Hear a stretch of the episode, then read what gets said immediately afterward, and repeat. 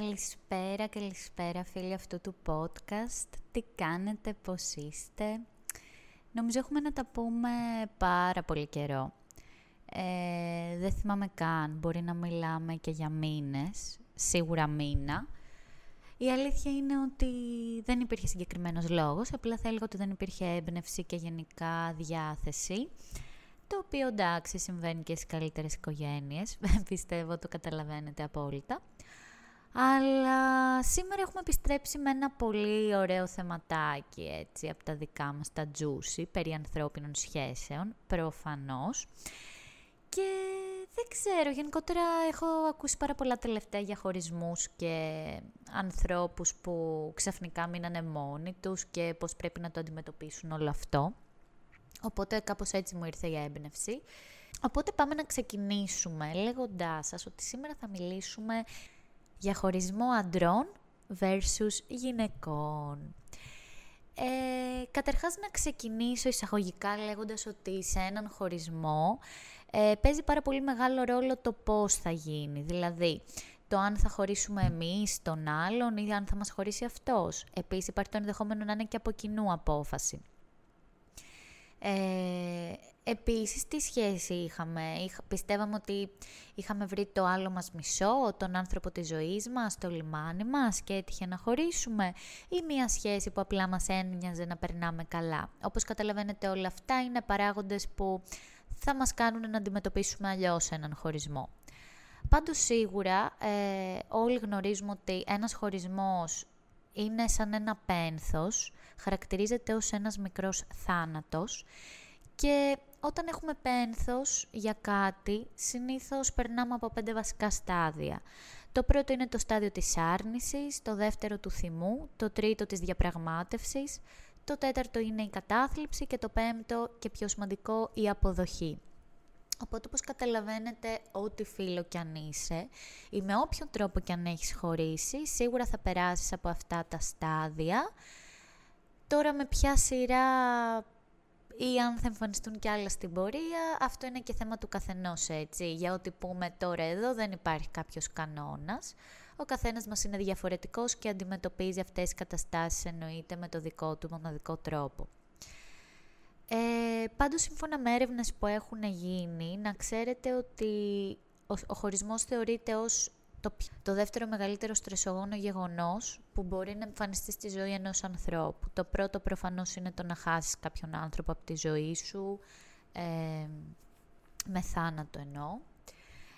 Και το δεύτερο πιο στρεσογόνο λένε ότι είναι ο χωρισμός, παιδιά.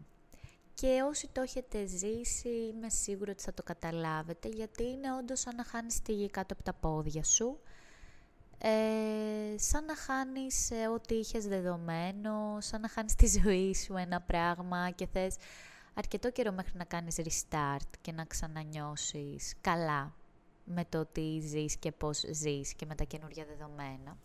Οπότε σίγουρα είναι ένα στρεσογόνο γεγονός. Πάμε όμως να δούμε πιο συγκεκριμένα, με λίγο πιο χιουμοριστικό τρόπο εννοείται, ανοίγοντας πάντα το αγαπημένο μου τετράδιο που τα σημειώνω αυτά, το πώς αντιμετωπίζουν το χωρισμό οι άντρες και πώς οι γυναίκες. Και εννοείται ότι θα ξεκινήσω από τους άντρες, γιατί όπως έχω ξαναδηλώσει είναι το αγαπημένο μου φίλο και τους λατρεύω. Και γενικά μου κάνουν τη ζωή πολύ πιο όμορφη με το χιούμορ τους και με τον τρόπο που αντιμετωπίζουν τα πράγματα, ο οποίος είναι αρκετά διαφορετικός από εμάς είναι η αλήθεια.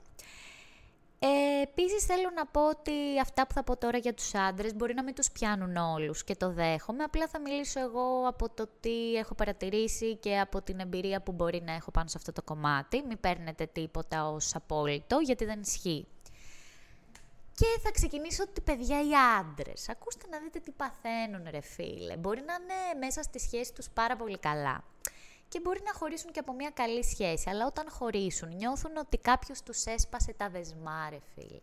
Νιώθουν ότι αποφυλακίστηκαν, ότι ήρθε η δικαίωση, ότι τώρα θα ζήσουμε πάλι τη ζωούλα μας, που δεν μας άφηνε αυτή να τη ζήσουμε. Οπότε αρχίζουν κατευθείαν να παρτάρουν, αρχίζουν να βγαίνουν σε ό,τι μαγαζί υπάρχει, κλαμπ με φίλους, να πίνουν σαν τρελοί. Έχουν και λίγο αυτό το έλα μωρέ όλες που είναι. Ε, έχουν δηλαδή λίγο αυτά, αυτές τις σκέψεις και γενικά το ζουν full σαν εργένιδες. Δηλαδή δεν θα αφήσουν πάρτι για πάρτι, ρε φίλε. Θα πιούνε μέχρι δακρύων, θα κατεβάζουν τις μπασκέτες σαν να μην υπάρχει αύριο και θα τραγουδάνε καψουροτράγουδα. Εγώ δηλαδή έτσι το έχω το πρώτο στάδιο στο μυαλό μου. Εν αντιθέσει, θα το πάμε τώρα έτσι λίγο μία το ένα, μία το άλλο. Μία γυναίκα όταν χωρίζει συνήθως, της βγαίνει πάρα πολύ έντονο ο θυμός, ότι γιατί μου το έκανε αυτό, ο παλιό μαλάκας, σε μένα δεν μου αξίζει αυτό και να πάει να και να μην τον ξαναδώ μπροστά μου και γενικά εμείς οι γυναίκες Έχουμε πάρα πολύ αυτό όταν χωρίζουμε το να αρχίσουμε πάλι να ενεργοποιούμε λίγο τα social μας, αν τα είχαμε αφήσει λίγο πιο υπό και δεν τους δίναμε τόση αξία. Θα ανεβάσουμε έτσι και καμιά φωτογραφία, θα σκεφτούμε άντε να τη δει και αυτός και να δει ότι περνάω καλά και ότι είμαι μια θεά και τι είχε και τι έχασε.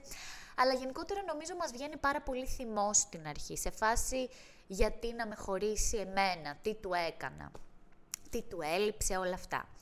Πάμε στο δεύτερο στάδιο για τους άντρες. Μετά το πάρτι λοιπόν παιδιά, έρχεται αυτό που λέμε η λεγόμενη φορτωτική. Τι είναι τώρα η φορτωτική; Είναι το ότι κινείται εκτελείται ρε φίλε. Δηλαδή αν μπορούσαν ιδανικά να έχουν ένα πουλμανάκι και να ρίχνουν μέσα ό,τι γκόμενα βλέπουν, για να την, να την πάρουν μαζί τους, καταλάβατε, θα το κάνανε ρε φίλε. Θέλουν να, να φασωθούν και να κάνουν κάτι με ό,τι κινείται, δεν τους νοιάζει. Δεν θα κοιτάξουν ε, ηλικίες, ε, τίποτα, τίποτα. Τα στάνταρτ τα standards τους δεν υπάρχουν. Θέλουν απλά με κάθε τρόπο να ξαναμπούν δυναμικά στο παιχνίδι, να νιώσουν ότι μπορούν να φλερτάρουν και να ρίξουν και άλλες γυναίκες. Ενώ η γυναίκα στο δεύτερο στάδιο έχει τώρα αυτό το ότι αφού μου έχει φύγει ο θυμός και όντως δεν με έχει ξαναπροσεγγίσει ο άλλος, δεν έχει κάνει κίνηση να τα ξαναβρούμε, δυστυχώς τώρα παιδιά θα πέσει στην ε, κατάθλιψη γυναίκα. Όταν λέω κατάθλιψη όμως τι εννοώ; Θα κανονίζει συνέχεια μαζόξει στο σπίτι της με τις φίλες της, στις οποίες μαζόξεις θα πέσει σίγουρα πάρα πολύ κρασί και πάρα πολύ ποτό, αλλά θα πέσει περισσότερο πάρα πολύ συζήτηση. Εμείς οι γυναίκες έχουμε ένα κακό θα έλεγα για μένα. Ε, γενικότερα θυμάμαστε τα πάντα, σε έναν ακραία μεγάλο βαθμό. Θυμάμαστε τώρα λεπτομέρειες, τις οποίες ε, ο φυσιολογικός νους δεν θα έπρεπε να θυμάται τόσο έντονα. Και σε αυτό το στάδιο που μαζευόμαστε με τις φίλες μας και συζητάμε το τι κακό μας έχει συμβεί και είμαστε μέσα στη θλίψη, θα καθόμαστε και θα λέμε στις φίλες μας την πιο μικρή λεπτομέρεια που πραγματικά δεν έχει αξία, που θυμόμαστε από αυτόν τον άνθρωπο, τον πρώην μας. Πραγματικά ε, ευχαριστούμε πάρα πολύ τις φίλες που είναι εκεί πάντα και μας ακούνε, γιατί οριακά αγγίζουμε τα πρόθυρα της, ε, του Σάικο. Δεν ξέρω πώς αλλιώς να το εκφράσω. Πάμε τώρα στο τρίτο στάδιο από τους άντρες. Μετά τη φορτωτική, αφού έχουν προσπαθήσει να κάνουν κάτι με οτιδήποτε ηθηλικό υπάρχει πάνω στον κόσμο. Τους πιάνει κάτι πάρα πολύ ωραίο, το οποίο μπορεί να τους βγει και σε πολύ καλό και αυτό το εγκρίνω. Θέλουν να αλλάξουν κάποια πράγματα. Θέλουν να αλλάξουν πράγματα ως προς την εμφάνισή τους, ως προς την καριέρα τους, ως προς τα χόμπις τους. Γενικότερα ε, θέλουν να φέρουν κάποιες αλλαγές στη ζωή τους οι οποίες θεωρούν ότι θα τους βοηθήσουν να τα πάνε και καλύτερα και στα κομμενικά προφανώς. Οι περισσότεροι δηλαδή γράφονται γυμναστήριο, ξεκινάνε κάποιο άθλημα, ξεκινάνε διατροφή, τα κλασικά. Θέλουν να δουν ένα glow up στην εμφάνισή τους. Ενώ οι γυναίκες στο τρίτο στάδιο μετά την κατάθλιψη έχουν αυτό το άντε μωρέ να ξεκινήσω σιγά σιγά και εγώ να βγαίνω, να βαφτώ λίγο, να ετοιμαστώ, να, να, να, να, να νιώσω λίγο πάλι και εγώ γυναίκα, να με φλερτάρουν. Που τις πρώτες φορές που βγαίνει έτσι η γυναίκα για ποτό με φίλες είναι το φουλ αναγνωριστικό ρε, ποριακά πιστεύεις, νιώθεις ότι άμα κάποιος, ξέρω εγώ, είσαι σε μπαρ και σε κοιτάξει, θέλει να σου κάνει κάτι κακό.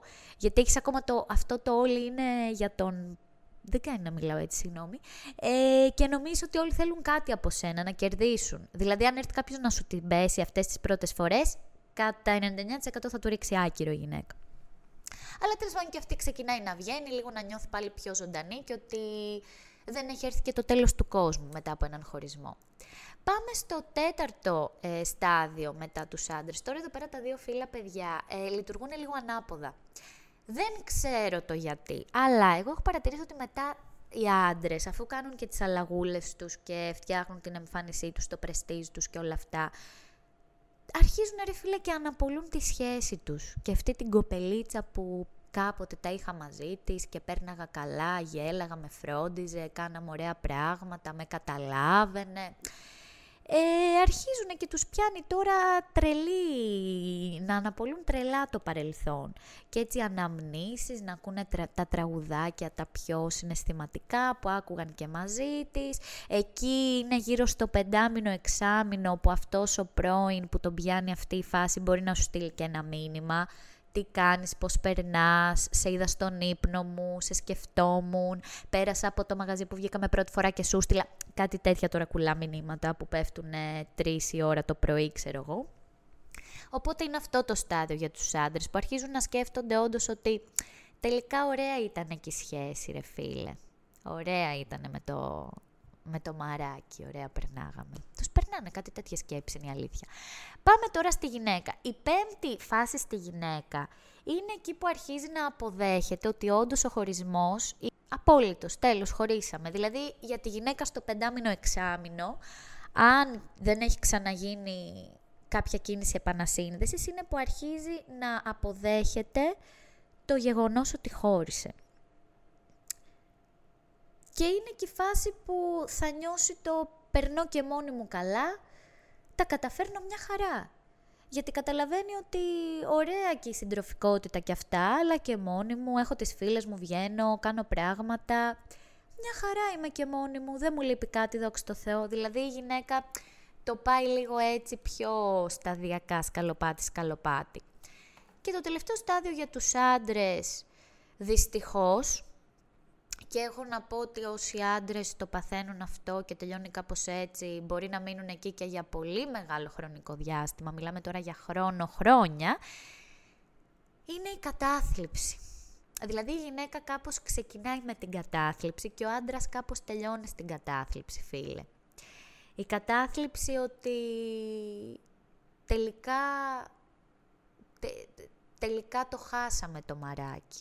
Καταλάβατε τι εννοώ. Ο άντρας γενικά ξεκινάει πάρα πολύ high και πιστεύει ότι θα πάει πολλά level ups πάνω από όταν ήταν στη σχέση του, αλλά στην πορεία βλέπει ότι η ζωή και τα αγκομενικά δεν είναι τόσο εύκολα και δεν είναι τόσο γιόλο. Και εκεί είναι που μπορεί να μείνει κολλημένος και σε μία γυναίκα για χρόνια.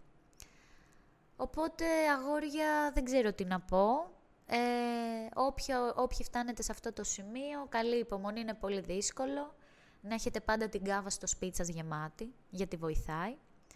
Και ελπίζω να έχετε καλούς φίλους στο πλάι σας, να σας βοηθήσουν να βγαίνετε από αυτή την αιώνια νταουνίλα. Και η γυναίκα, γενικότερα οι γυναίκες θεωρώ είμαστε λίγο πιο δυναμικές και λόγω του φίλου μας και της φύσης μας, ε, αντικειμενικά μας είναι πιο εύκολο να προχωρήσουμε σε κάτι καινούριο ε, νιώθω ότι μας παρουσιάζονται και περισσότερες ε, ευκαιρίες για να είμαι full αντικειμενική, είτε μέσω των social, είτε και από κοντά. Οπότε η γυναίκα συνήθως όταν έχει αποδεχτεί και το χωρισμό, κάνει το επόμενο βήμα να μπορεί να προχωρήσει κιόλας σε κάτι καινούριο. Αυτή είναι η δική μου εκδοχή, το πώς βλέπω τα πράγματα στο χωρισμό σχετικά με τους άντρες και τις γυναίκες. Δεν ξέρω αν ταυτιστήκατε ή όχι αλλά σίγουρα κάποιοι ταυτιστήκατε. Και θέλω να πω εδώ ότι μια σημείωση βασικά για κλείσιμο, είτε είστε σε σχέση είτε είστε μόνοι σας, θέλω πάντα να θυμάστε το ποιοι είστε και να μην χάνετε τον εαυτό σας μέσα σε μια σχέση και να προσπαθείτε πάντα να εξελίσσεστε. Γιατί πολλές φορές μέσα σε μια σχέση, δυστυχώς, αν μείνει στάσιμος ίσως ο σύντροφός μας, μένουμε και εμείς στάσιμοι και αυτό είναι πάρα πολύ κακό γιατί τραβάει ο ένας τον άλλον στη στασιμότητα. Ενώ είναι όμορφο να είμαστε με κάποιον και να τον βοηθάμε και να μας βοηθάει να ανεβαίνουμε ε, σκαλιά στη ζωή μας και στην εξέλιξή μας. Αυτά από εμένα. Ελπίζω να σας άρεσε και το σημερινό επεισόδιο και ελπίζω από εδώ και πέρα να κάνω κι άλλα, να μην κάνουμε πάλι να τα πούμε σε δύο μήνες από τώρα. Ε, να περνάτε τέλεια. Έχει μπει και τα καλά το καλοκαίρι. Ελπίζω να βγαίνετε έξω, να πίνετε ποτάρες, να κάνετε μπάνια, ταξιδάκια σιγά σιγά. Ε, σας φιλώ. See you soon στο επόμενο δικό μας podcast.